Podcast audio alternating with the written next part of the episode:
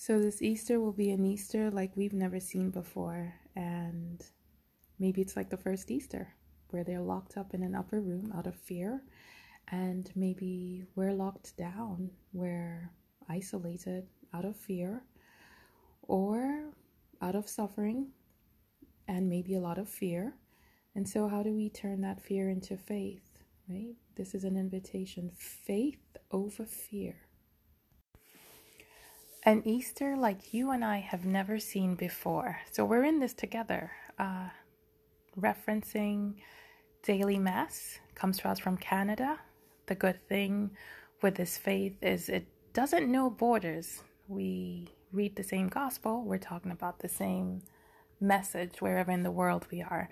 And this homily was kind of international. Um, I think the priest has a, a, new parish, right? From South, all the way from South Korea, Israel, I don't know, all over the world, right?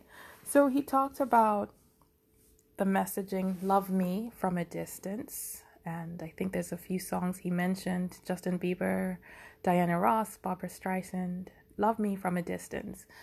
But I think the message there is that God says, love me, but in a close way. So, not in a distance.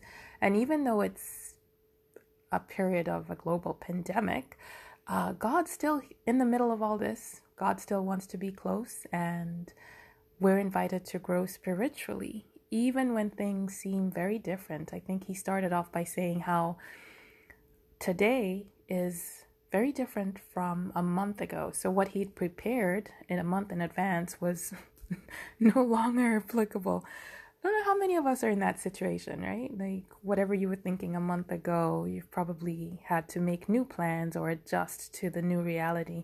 And the other thing he said that's interesting is how we're all in this together. It doesn't matter what your faith is or whether you have a faith or not, uh, whether you're rich or poor, uh, whatever.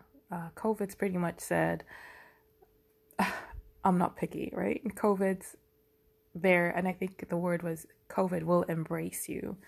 Um, so, COVID doesn't know the lines that we may have imposed on ourselves, the lines that divide, uh, whether we divide ourselves by color, socioeconomics, religion, politics, whatever. Like, we we create all these lines, and maybe one of the things is that COVID's trying to teach us is to take a step back and look at a human as a human how are you growing spiritually in this time?